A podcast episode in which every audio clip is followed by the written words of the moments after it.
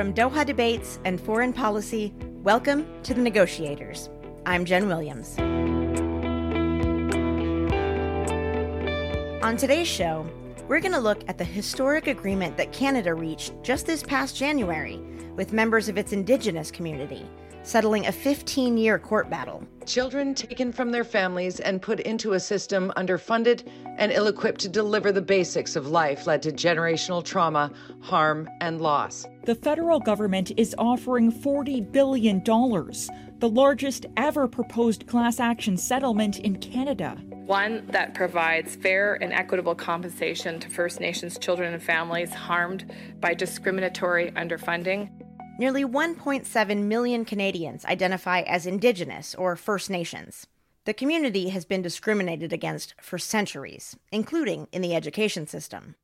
Now, you might be familiar with the story of Canada's residential schools, which started in the late 1800s. In those schools, they actually separated Indigenous children from their families and forcibly assimilated them. The government finally shut down those schools in the 1990s, but family separations didn't stop, they just took on a different form. After the residential schools closed, the number of First Nations children entering foster care rose more than 70%. And I thought, oh my God, we're going to have to take these guys to court. That's Cindy Blackstock, an advocate and member of the Gitxsan tribe. In 2007, she and another group brought a lawsuit against the Canadian government. They claimed that federal underfunding of Indigenous communities had led to the sharp increase of First Nations kids in foster care in the wake of the closing of the residential schools. This lawsuit eventually led to Canada's $40 billion settlement this year. So many of the details of Canada's current agreement remain classified. They're still negotiating over long term reforms to the child welfare system. But Blackstock was able to talk about one of the important parts of their campaign the tactics that she used to get the Canadian government to negotiate with her and other First Nations groups. Okay, here's our conversation. I grew up in northern British Columbia.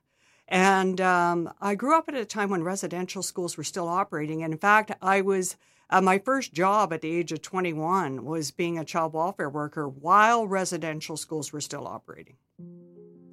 And what I saw is a lot of First Nations kids coming into care.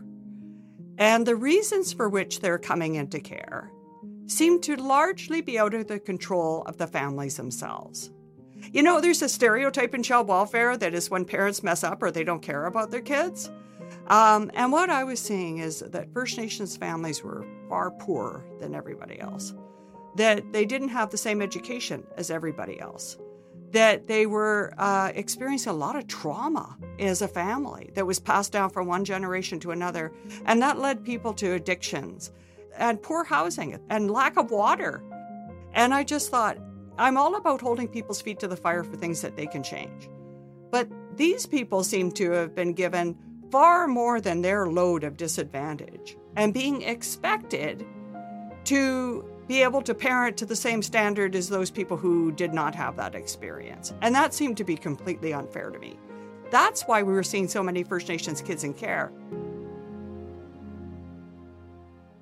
So, in the early 2000s, you became the executive director of an advocacy group called the First Nations Child and Family Caring Society. And that's where you still are today, right? Yeah.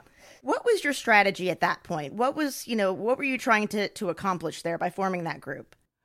Well, I was so naive. I thought the reason the government is treating these kids so badly in the wake of residential schools by giving their families less uh, funding for child welfare, less funding for basics like health care, is because they don't know about it. Mm. So I'm going to work with the government along with all other kinds of First Nations experts. We're going to show them that inequality. We're going to cost it out using credible sources of research. And then we're going to present a solution when we did the first report in uh, 2000, we found that First Nations kids were getting 78 cents on the dollar. And the big deficit was lack of support services for families to stay safely together.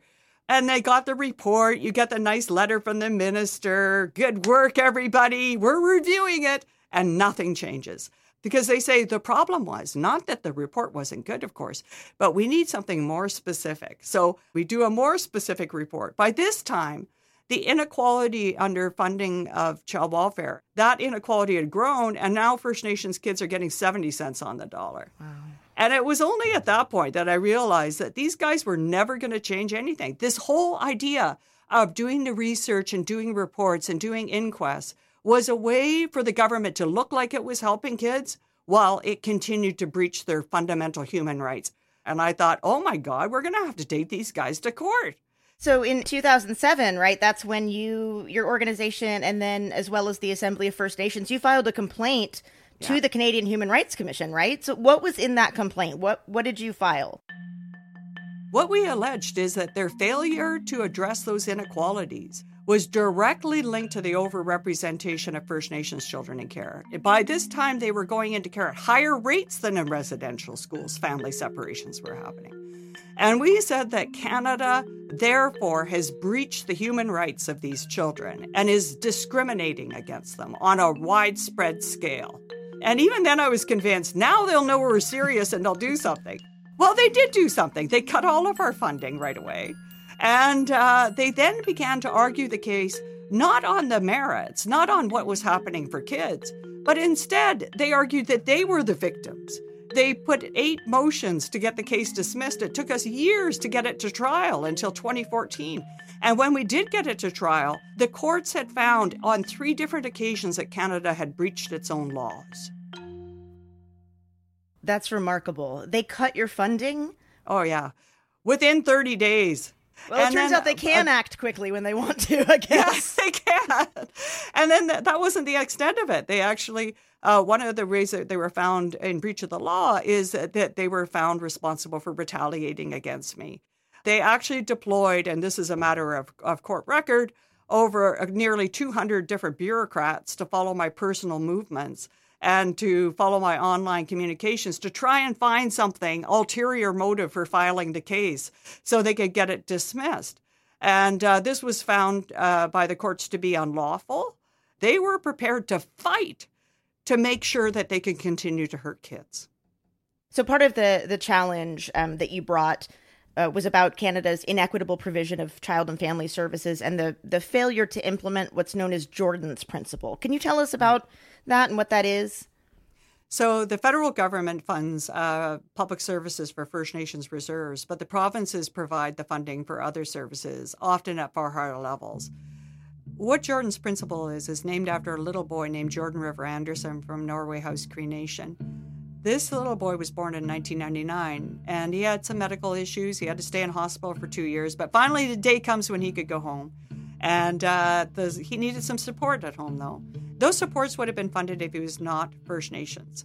But because the federal government underfunded everything, they said, oh, well, you know, we don't want to fund all the stuff he needs. And surely the province could pick up some of this. So they literally argued for over two and a half years about who should pay for this kid, like this puck passing from adults. And meanwhile, this little boy, as his sister Jerlene Anderson said, he died of, of a broken heart. He started to see other little boys come into a hospital not feeling very good, but then going home. And he was behind that hospital glass. And so he dies at the age of five, never spending a day in a family home because he was a First Nations child. And the family said, We never want to see this happen to other kids.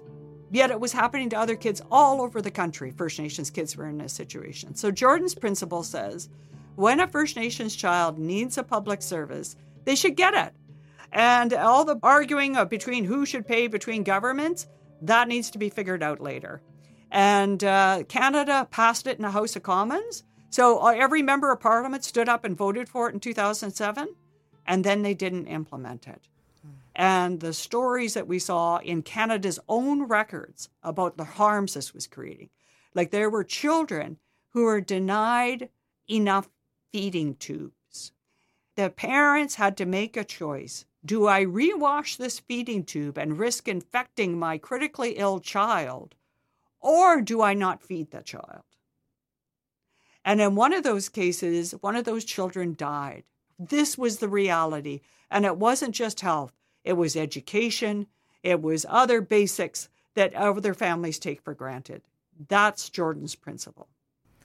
So in 2016, then, the Canadian Human Rights Tribunal ruled that the Canadian government had to reform its child and family services programs for First Nations. So can you just explain to us what exactly the tribunal's role is in Canada? We don't have quite the same thing here in the United States. So, what that tribunal is and, and what that ruling did for your case. Right. So the tribunal is actually a court. Uh, it can make legally binding orders. So we had a case, uh, the, our trial was 72 days long.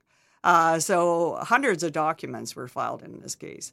So they find that Canada is racially discriminating against at least 165,000 children, and they order the government to stop. The government parades out ministers, say, yeah, we're all about reconciliation. We're going to, you know, we welcome this order. And then what did they do? Just like clockwork, they did they failed to comply. We've, uh, over the last six years, have had 22 non compliance and procedural orders against the government of Canada trying to get them to comply. And slowly but surely, kicking and screaming, we've dragged them to do the right thing for kids. But that non compliance, the courts, the tribunal has found that non compliance has been linked to at least the deaths of three children who are denied vital mental health services that they ought to have received under those orders. So this non-compliance is not benign. I think a lot of our listeners probably are familiar with at least this that, that last year there were hundreds of unmarked graves that were discovered at the sites of two former residential schools. And you said you thought that was a turning point for the Canadian public. Can you tell me a little bit about that? You know, how you think that changed the dynamics a little bit here? Yeah. Um, the survivors had told their truce about the children in the unmarked graves for over two decades now. Uh, but that did not pierce that propaganda of the uh, that Canadians have been fed. Like we're a good country based on human rights, and that's true for some people, but not in this case. And so, when the physical evidence of children in unmarked graves, we're now at, by the way, over 10,000 of these unmarked graves have been found in residential schools over Canada people could not look away. They couldn't excuse it. Right. Like there it was right in front of them. But you have right now Canada fighting in court against this generation of kids. This is on your watch. And what it takes for you to make a difference is to get a hold of your member of parliament and to say, not, no, no, no more you uh, need to stop your behavior. You are the government is a repeat offender against First Nations kids, and we won't stand for it. So if you continue to violate their human rights and discriminate against them, you won't get my vote, regardless of what kind of political party you hold at the next election. And that worked because the prime minister was asked about this, became an election debate issue, and that resulted in the government saying, "Okay, we'll we'll uh, we'll sit down and we'll talk." Those talks after the break.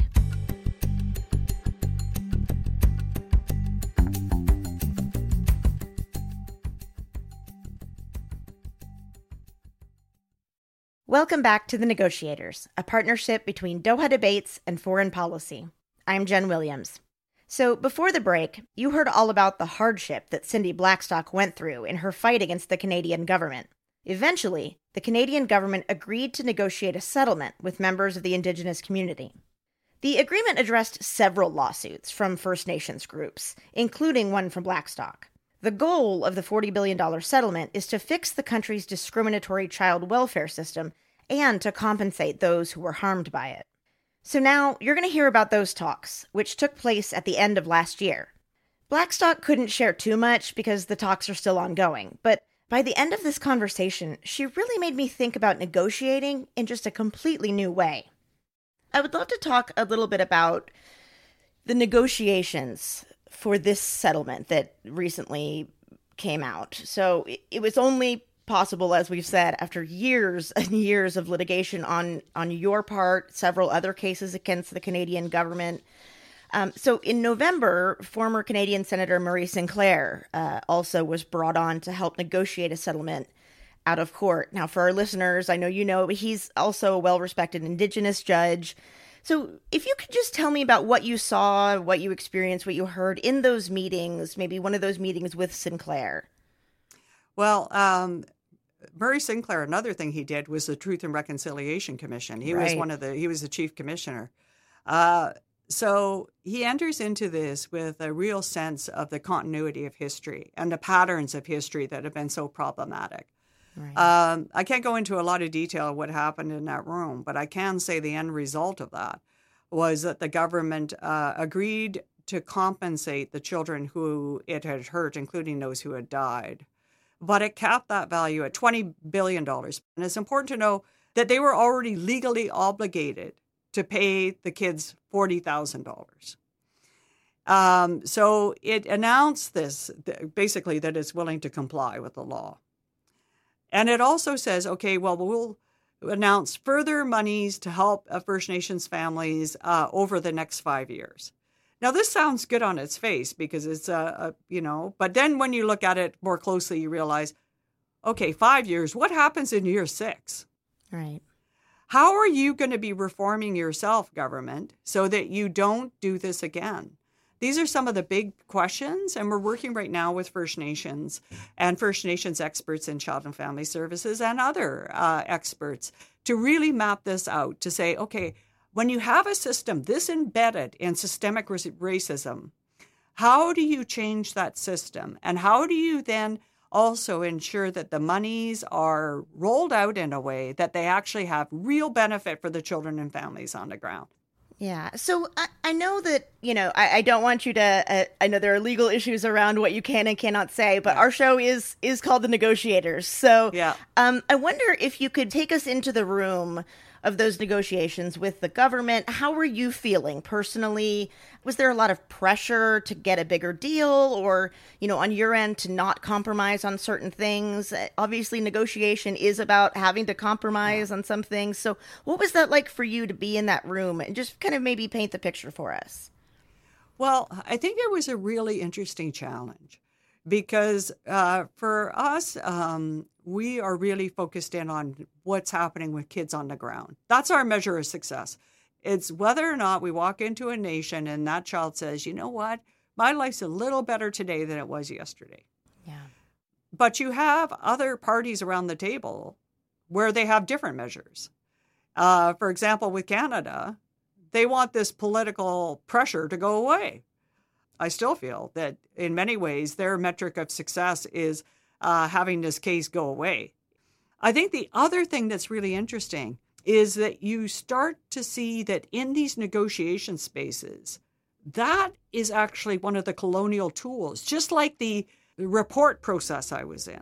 Going into a private, dark space mm. to talk about the children of other people that struck me as very uncomfortable.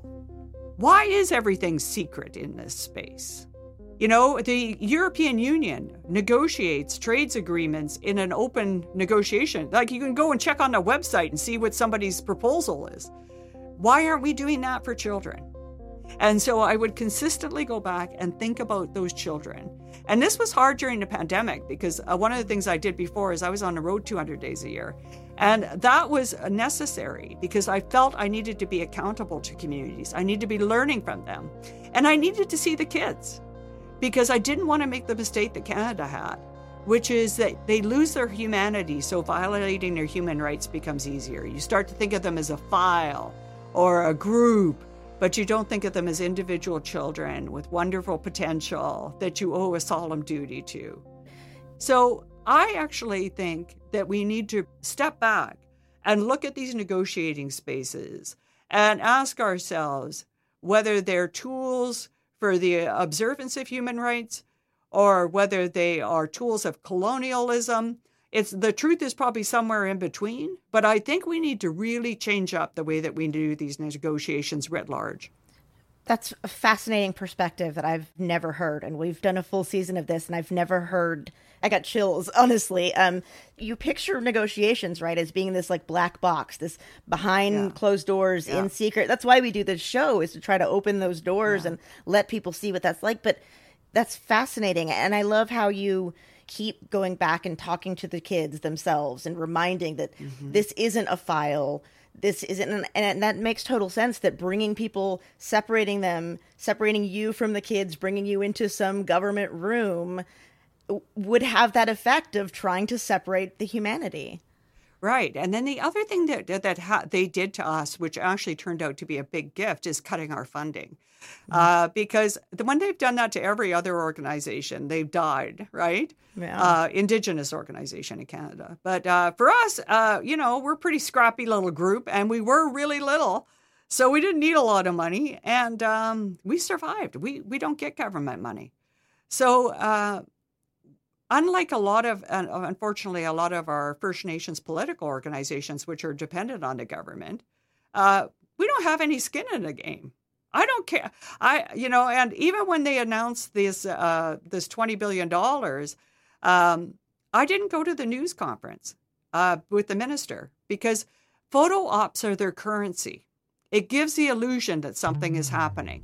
What I said is those are words on paper, and they've changed no child's life today. I will I want to see what that looks like at the level of the child. So there's these things that we do in negotiation that seem normative. And I think one of the benefits I've had is to kind of come in there with a kind of a questioning uh, piece, which is why do we do this this way? Why? How comfortable would any parent be to know that there's a group of people who aren't a part of your family that are going to negotiate something that is going to have a direct impact on your child? And you aren't going to know what they're saying in that room, but they're going to come out with a big deal and there'll be a lot of fanfare and confetti, but it might actually not be a good thing for your kid. I just thought, no, we have to push back. We have to expand this. We have to start asking ourselves these courageous questions about negotiations. Do you feel hopeful? I mean, I given, you know, mm. I hmm. know you've fought for this for so long. Do you feel like there's a chance they might actually do that ever or is it just a keep pushing them, keep pushing them kind of thing? Well, I think I've come to understand after all these years that governments are really sociopaths. They're neither moral or logical. Um, but the good thing about sociopaths is that they respond to the situation that gives them the, the, their lifeblood, which is the Canadian public. Um, I was taught years ago, uh, actually by a maintenance man in India, that governments don't create change, they respond to change. Mm. And the key work we need to do is not to have Canadians turn the page on those headlines. Yeah. And that's the danger of this negotiation going into dark because the headlines fade. They're already fading. And uh, that works for Canada. It doesn't work for kids. So if we can keep the Canadian public's pressure and show them that, look, you can make a difference. It might not feel like a lot when you send an email to this elected person, or when they come knocking for your vote, that you're sitting there with one of those legal decisions saying, hey, what have you personally done about this? But it actually makes a huge difference. This is how the world changes for the better, is when all of us take literally a couple seconds. It doesn't take any money. It just takes, hey, you know what? I care enough about these kids and I care enough about human rights around the world to actually do something. Then I think we'll see real change. That's the only thing that's got us this far. You've been doing this for 15 years, um, having setback after setback, and then, you know, fighting, fighting, fighting. That must have been just emotionally really hard on you all of all of these years. How how did you, you know, just keep going? How do you keep your spirits up? The hardest part was knowing that kids were suffering while we were still trying to get them to be accountable. And it was also about I've always been very vigilant about the danger of trying to be right versus do right. So to me, uh, doing right is holding yourself accountable to the evidence. It's about not being ideological. Because when you're in a fight, it's so easy, and that's what she was doing on Team Canada, right? Mm-hmm. Uh, well, this is a I'm on this team, and I we're going to win at any cost. You lose touch of the moral anchor. Uh, my job was to to do right. There were times when I was crabby and tired for sure. um, but I would just kind of say, what is the message that I would send if I took the off ramp? Like, I literally can leave at any time and uh, say, look, I did more than most people have on for these kids. But what is the message I'm sending that child? Is that, sorry, you're on your own again to face these winds of discrimination. I thought, I may not be able to do much, but the number one thing I want them to know is that I love them enough to stand with them. And even if I fail, that is something I want them to have as a as as a warm hug so that they know they're not alone again. That's what kept me going. That bath bombs, and we have these fabulous things up here called Hawkins cheesies. If you ever come to Canada, you got to get yourself a bag. And I'm telling you, like they are life changing. Okay, I'm definitely going to try those. I am definitely a fan of bath bombs, though. So that is okay. Yeah, like those are uni- Those are more universal. Yes, it's very Calgon. Take me away on days. Um, thank you uh, again so much, Cindy, for all of your time and for all of your work. Well, thank you for the fabulous questions and the opportunity. I really appreciate this.